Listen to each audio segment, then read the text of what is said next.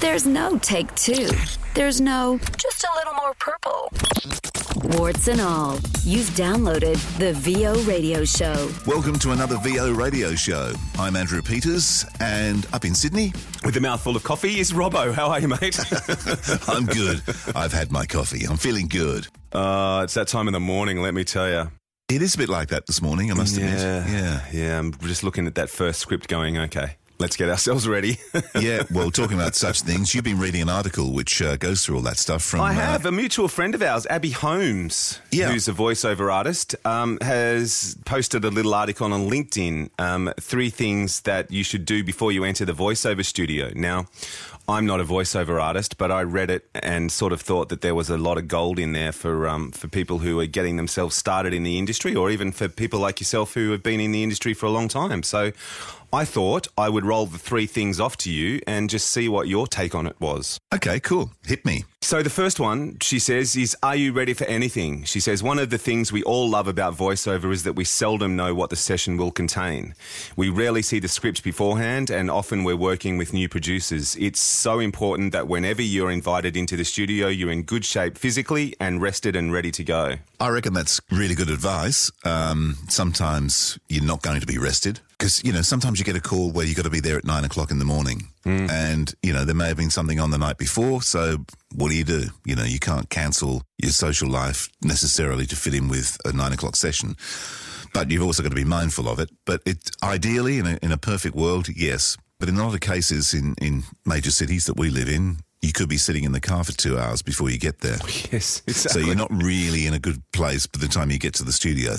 Yeah, especially like if it was a day like here in Sydney yesterday, forty-four degrees, sitting in traffic trying to get to a voiceover gig. I can't imagine that would be um, too much fun turning up. Are you ready to go? Hmm, yes. Yeah, yes. Well, maybe point number two leads to that. Says She says, are you warmed up? She says, warming up your voice before you work is essential. I do some really simple exercises, purring and blowing raspberries, running through each of the consonants and following it with each of the vowels, as in...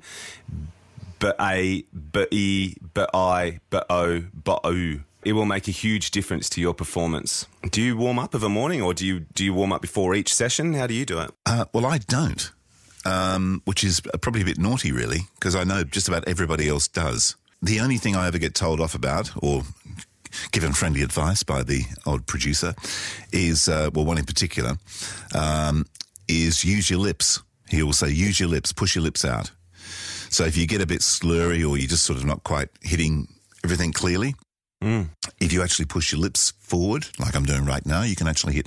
But think of Alan Rickman and yeah. uh, that that kind of like the forward lips. It actually cleans everything up quite a lot. So that's a handy hint. I was going to say I should do exercises, really. And yeah. uh, one of the good ones, that that's a good one that Abby's obviously talking about, and she's been doing this for longer than me probably. Mm. Um, the other thing is using the uh, still method of warming up, which is the, the chipmunk kind of thing, the Elmo sort of noise where you push the back of your tongue up to the uh, soft palate at the back and then put a silly grin on and then make these kind of sirening noises, because that cleans all the vocal cords, gets all the muck off. Really? Which, yeah. So what's that sound like? Give us an example. A bit like that.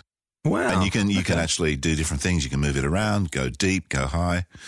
But if you start at the top and work your way down to a really low register, uh, you'll find exactly where the muck is on your vocal cords. So, because it will start to break, and then you can just work on that area and then just clean that off, and then you'll have nice, fresh, clean vocal cords ready for the session. So if you're stuck in the car, you look like an idiot, but um, you sound great when you get to the other end, if you're not bit arrested. Like sound, bit like Seinfeld. It wasn't a pick. That's right, yes. Well, let's move on to number three. Yep. Um, she says, how do you feel? She says, emotional stuff happens to us, and that's life. We can be carrying melancholy of varying degrees, anxiety, hurt, and all manner of personal issues. The thing is, you need to make sure these are not adversely affecting your work. Fear, anger, anxiety, and nerves can all be heard in the voice. Do a little check before you get into the session. Deep breathe and have a gentle talk with yourself about being the best you can be. That's tricky, isn't it? If you could actually switch everything off when you go into a session, that would be perfect. And, you know, it's the, uh, I know it sounds like a, a, a really poor excuse, but unfortunately people who tend to do things like this for a living usually have, you know, some uh, emotional issues. Yes. So um, it's pretty... If, if you could fix it that easily, it'd be great. But, um, yeah. I mean, it look, if it's funny, though, because the other thing that happens when you go into a session, a lot of that stuff disappears anyway. Yeah. You know, you start getting, you're concentrating on what you're reading, you you know, you talk, interacting with people. Like, you can turn up, you can have a big stoush with your partner. You can rock up at a studio and, you know, someone's there you actually really like. You start having a chat, how's your day, blah, blah, blah, what been up to, all that stuff's gone. And then, you know, you're ready to go and work. So if you don't know the people and you walk in, you know, not feeling in in a good place and um, you got no one to bounce off, that could be an issue, I think. Yeah. How many it's times have you had someone rock up when you've got a session when you know that they're in a not in a good place? I, I, I've got actually got one voiceover artist in mind. It's a female, but I'm not going to mention any names. But she always brings her baggage to the session. You always hear the first, the first, how are you, such and such? Oh, I can't believe my husband did this, my kids did this, my whatever, whatever, whatever. It's like you're almost afraid to answer, ask the question these days. You know what yeah, I mean? Yeah. It's like I, I love you and I love your voice, but leave that stuff at home, please. Yeah. I've had calls from uh, one radio station in particular. This was oh, quite a few years ago now. And it was like, how how quickly can you get in here? Yeah. I, I can be there in twenty minutes, right? Get in here now. And what happened was the guy that was doing the voiceover before me, I don't know what was going on in his life, but he just absolutely lost the plot, started throwing pens around and things around in the booth.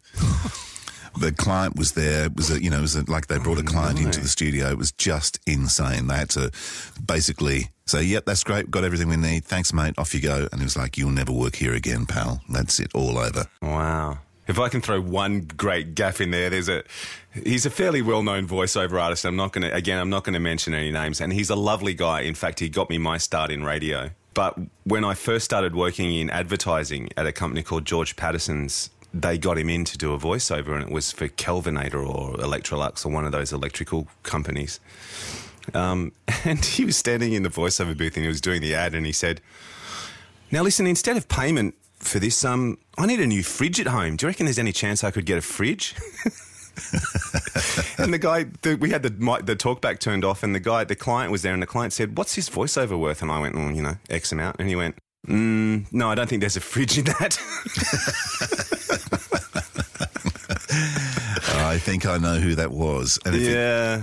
I'm sure you can guess. But, you know, studio etiquette, you know, I guess we've fallen into that and a bit off the subject. But, you know, studio etiquette, has there's a lot to it, let's be honest. Yeah, yeah, there is indeed, is indeed. But, you know, that, that stuff that Abby's talked about, I think it's all valid. And um, uh, and Abby's, you know, as I said, she's uh, she's a top flight pro, so she knows what she's talking about. Yeah. Um, well, there you go. My next car trip with the kids, I'm going to try that and see what they say. Yes, exactly. Oh, the sirening. Yeah, that could be interesting. Yeah. Yes. Yeah. All right. Well, there's another one out of the way. We'll uh, talk to you next week, I guess. Okay. Happy sirening. The V O Radio Show is produced in the studios of Voodoo Sound. To polish your next audio production, check us out at voodoo dash sound dot com. Find professional voices simply all in one place. real time casting dot com, including me.